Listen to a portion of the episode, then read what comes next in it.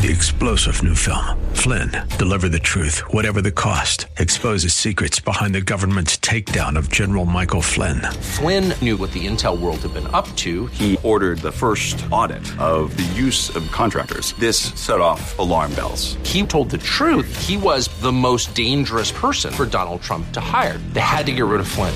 Flynn, deliver the truth, whatever the cost. Available now. Watch it today. Go to salemnow.com. Salemnow.com.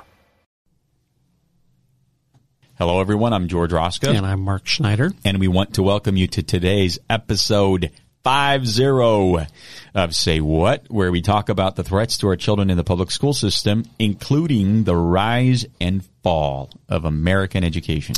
That's right, George. You know, America was once known for producing the most enlightened and educated minds on the planet. But today, when people think of American education, they think of mediocre academics and ideological indoctrination. We see it all over the country. I mean, even if you look at literacy rates, back in the 1800s, American literacy rates were like 98%. You know what they are today? in the United States? 99.8% because we're like way far ahead of our farmers' ancestors. You would think, but it's actually in the mid 70 percentiles. Say what? And California is like at the bottom of the list. So the question is, what happened? What happened to this country? What happened to our education? Mark, let me guess. We went from being enlightened to being woke. But that, that is a good thing that is a good thing because that's like the next step in the evolution of man. Uh, you, they would have you think that anyway. Well, George, I thought that it would be good to sort of explore um, the history of American education, where we came from, um, the roots of uh, what was responsible for the greatest educational system in the world, and what's happened in the last really you know, not just decades, but in the last hundred years. It's kind of an interesting journey. Uh, and to start off with, I, you know, in every generation, the church is called to preserve righteousness and proclaim truth. In other words, to be salt and light. This mm-hmm. is taken directly out of Matthew 13. Salt is a preservative. It acts to keep the best of what's in society, to maintain justice and righteousness.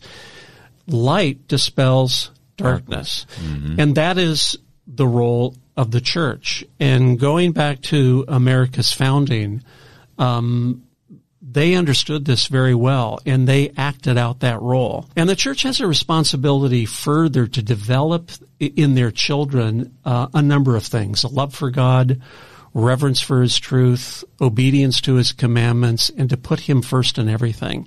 In fact, God commands his people to dil- diligently teach these precepts to the coming generation. That's taken directly um, out of Deuteronomy 6. And until the mid 19th century in this country, we succeeded in doing that, in doing those things. Um, in fact, if you go back to all the way back to 1620, now that was when um, the Puritans first came to the Massachusetts Bay Colony, and all the way up to around the mid 1800s. If you looked at the purpose and order of emphasis for education in the United States, first and foremost, it was to educate children according to the biblical worldview. Mm-hmm. Yep. In fact, the textbook was mainly the Bible itself.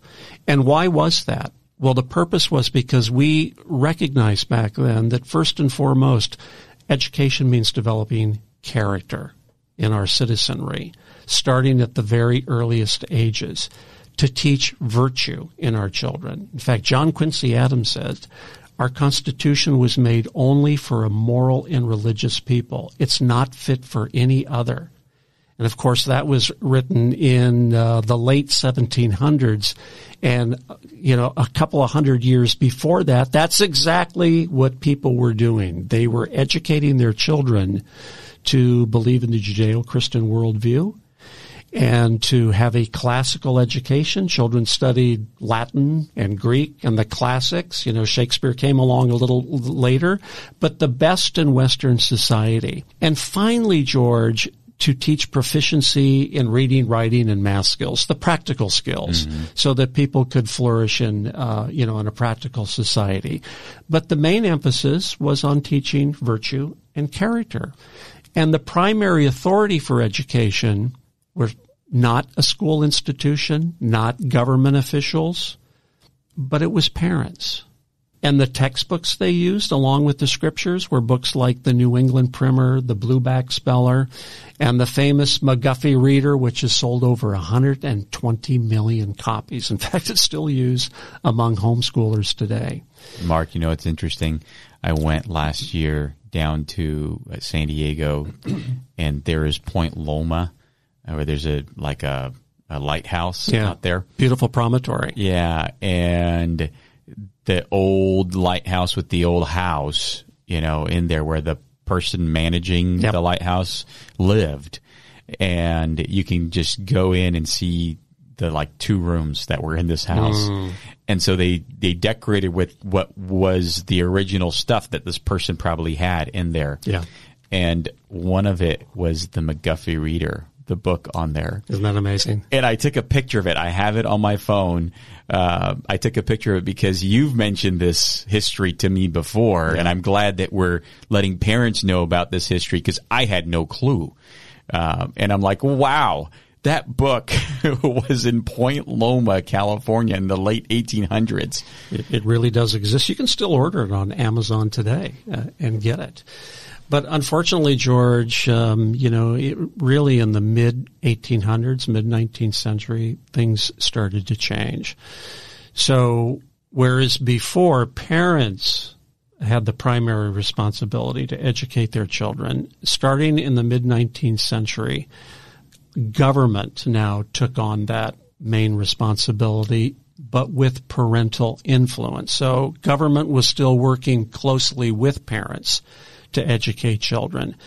But from around 1970 on, government actually has become resistant to parental influence. They want parents out of the education game. And we saw that recently in Virginia, didn't we? When yeah. Terry McAuliffe, who is running for uh, the governorship, he made his famous statement when parents found out their kids were learning about CRT. He said, "Oh, you know, parents shouldn't have any input in, in education. Uh, that's that's really the government business," and it cost him to lose the election.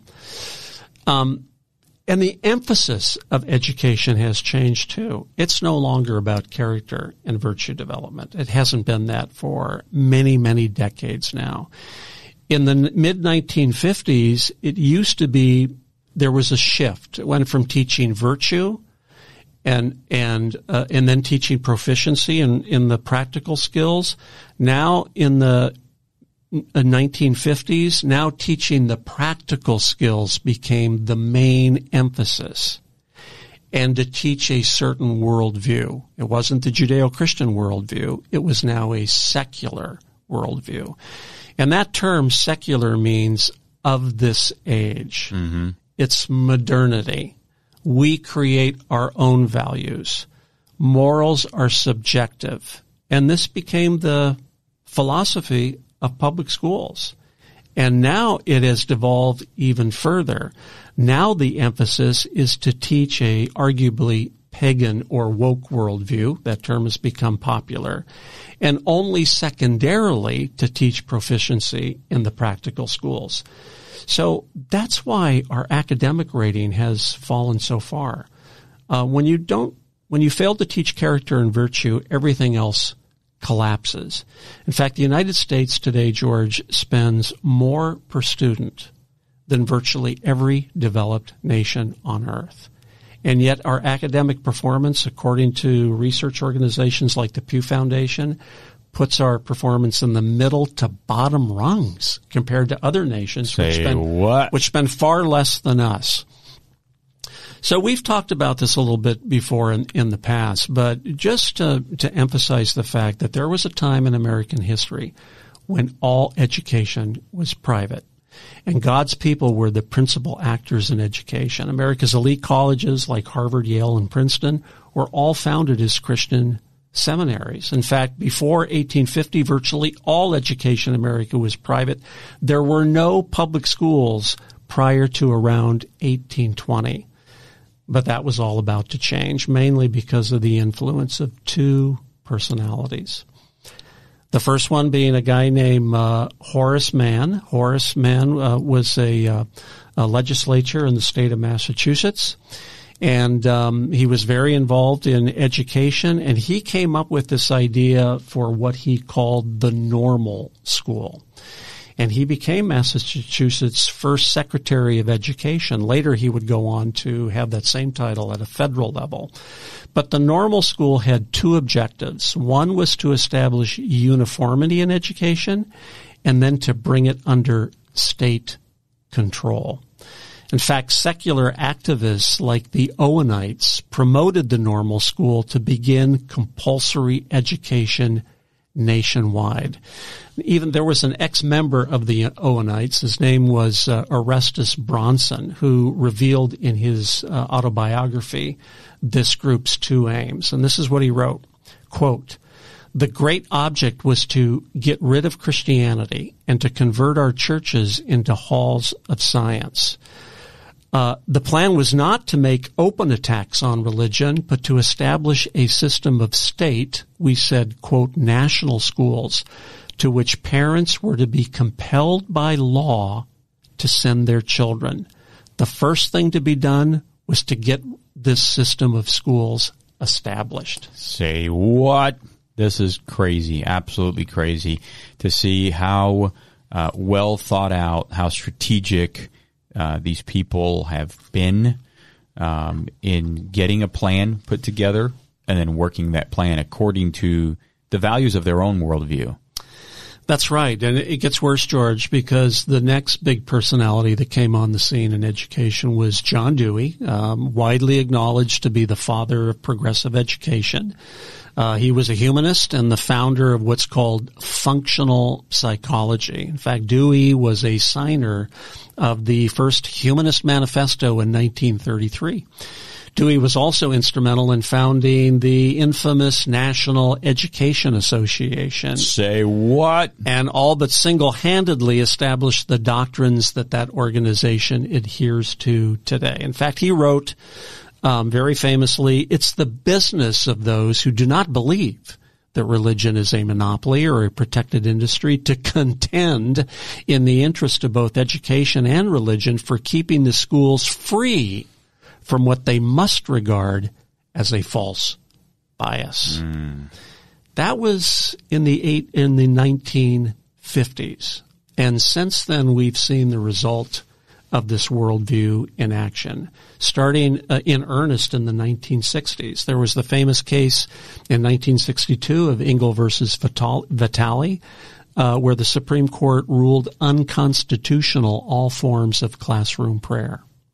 One year later, George, the court ruled in Abington School District versus Schempp that even literal reading of the Bible in schools was now const- unconstitutional.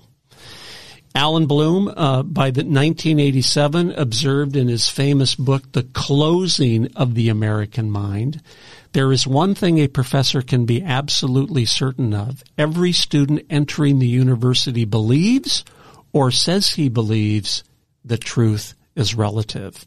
And Bloom goes on to make the argument that, and he was a University of Chicago professor, that by the time they end this four year university experience, they are convinced the truth is relative. Yeah. You know, Mark, this is a progression of worldview in the Western world of secularism, and you could see how it's made its way um, for a long time. You know, Friedrich Nietzsche, who's one of their most beloved, uh, I just call him a, a prophet on on behalf of atheists because he famously wrote this uh, parable of the madman. Yes. Uh, the, at the end of the 1800s, and he basically he um, he's looking at the reality of living in the world where God is dead, and he asks himself a lot, a lot of rhetorical question. This madman does, um, you know, is do we have to light lanterns in the morning hour? Uh, he said, "Who is going to wipe away the sunset?" Uh, what is left or right? What is up or down? Are we revolving around the sun or is the sun revolving around us? A, a lot of interesting rhetorical questions, but what he was coming to was how do we live? How do we reorder our society and our way of life with the notion that God does not exist? And later on in the 1900s, uh, Will Durant posed this very famous question, and he says, um, you know, our age is not an age of is it, you know, the East versus the West? Is it communism versus capitalism? But it's answering the fundamental question, can man live without God? And when we look at all of the stuff that this leads to, it really comes down to the question, can man live without God? Can we even order ourselves as humanity without the notion of God?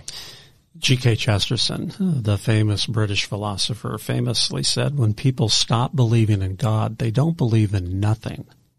They believe in anything, Yep. everything. And isn't that what wokeism teaches?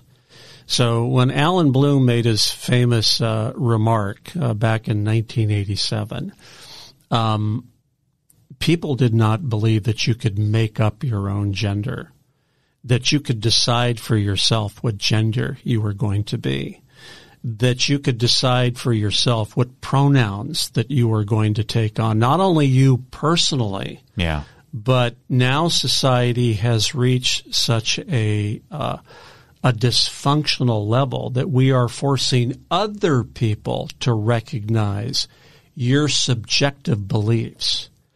This is a formula for disaster, George. And uh, you know, starting uh, 20 years ago in California, it's sort of interesting to see the progression of laws that have taken place uh, that recognizes this madness that we have latched onto now in society. George, just just to cite a few of these, uh, way back in 1999 under Gray Davis, Assembly Bill 5, 537, all of a sudden permitted teachers and students to openly proclaim and display their, their LGBT status. You know, we think all this is kind of new, but it's been going on for a while. Wow. And it's not just Democratic uh, uh, governors.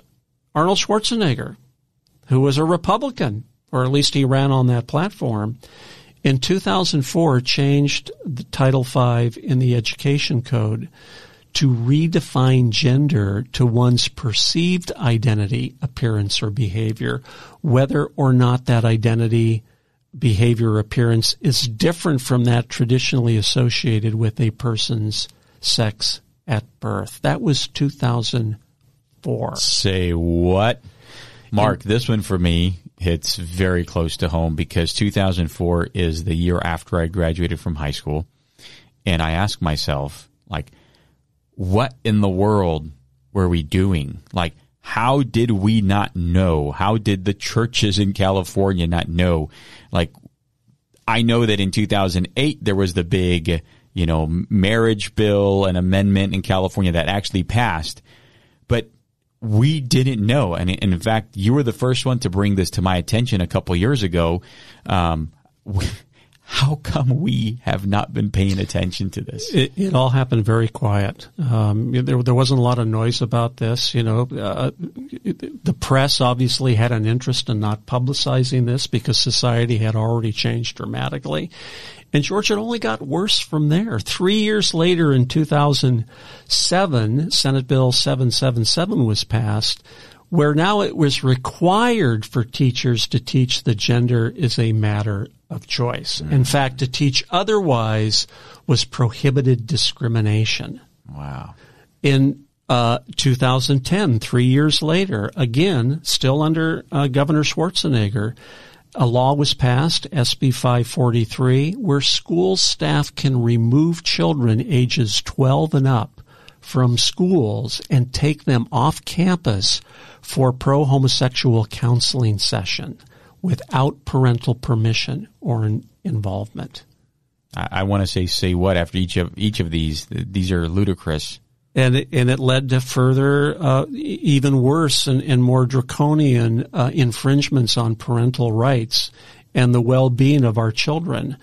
the famous bill, Senate Bill 48. This was uh, signed by Jerry Brown in 2011, called the Fair Education Act, that mandated children from kindergarten through 12th grade and in all instruction in social sciences had to be taught to admire the role and contributions of lesbian, gay, bisexual, and transgender Americans based purely on their sexual proclivities.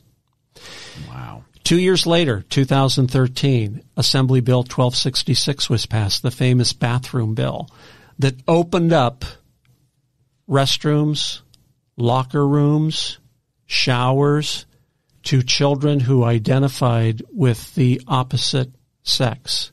Mostly young men who identified as young women now had access to girls' bathrooms. That's still the law. That was in 2013. And then, George, as you know, it, it just continues to degrade. The famous uh, AB 329, the California Unhealthy Youth Act uh, in 2015, uh, which was the genesis for the creation of Protect Our Kids. Yeah. You know, we decided we've, we've, we've got to do something about this to warn parents about what was being taught in the public schools. This law required that comprehensive sex ed uh, be taught in middle school and high school, and it was discretionary in um, in elementary school, where kids could learn in kindergarten that you don't have to be the gender that you were born in. You can be anything you want. And by the way, while you're thinking about your gender, you should think about exploring your sexual appetites. And you don't have to wait till puberty. Let's start getting into it, you know, prepubescent. That's what kids are being taught in our public schools today. Because all that matters is a famous word called consent. That's Con- it. Consent is the ultimate virtue these days. That's right. And this sort of culminates, George, in 2021. This was last year, uh, Assembly Bill 101 that now requires that, quote, ethnic studies, otherwise known as critical race theory, uh, be taught to high schoolers in order to graduate from high school. So, Mark, what what can we do as parents to push back against this craziness and this very hard fall from where we used to be? Well, first and foremost, your vote counts, and we've seen the good results of that um, in two jurisdictions here recently. We've talked a lot, George, about the Virginia earthquake, where parents, you know, they finally became aware of what was happening in the public schools, and they took action by storming school board meetings and electing a new governor that said, I'm going to do something about this. Well, the same thing happened recently in San Francisco with sc- three school board members. That can't be Mark. San Francisco, uh. no, no. How how in the world? This is like liberal, progressive, the most woke city in the world. Incredibly, George, even in San Francisco, parents said, enough is enough. When they started changing the names of high schools away from George Washington, Abraham Lincoln, even Senator Dianne, Di- Dianne Feinstein School was going to be renamed to some woke, uh, Yeah. you know, gender neutral tag along with the entire woke agenda. Parents said, enough is enough. And they recalled three board members by a 70% margin. Say what? This is particularly encouraging. So the message, parents, is don't hide under a bushel. Let your light shine. Your identity is to be salt and light. Start acting out. Become an activist on the, on behalf of your children. Vote your conscience. Get involved. Parents, we invite you to go to our website at www.protectourkids.org, protectourkidsnow.org, and you can get a lot more information. All of our podcast episodes are there.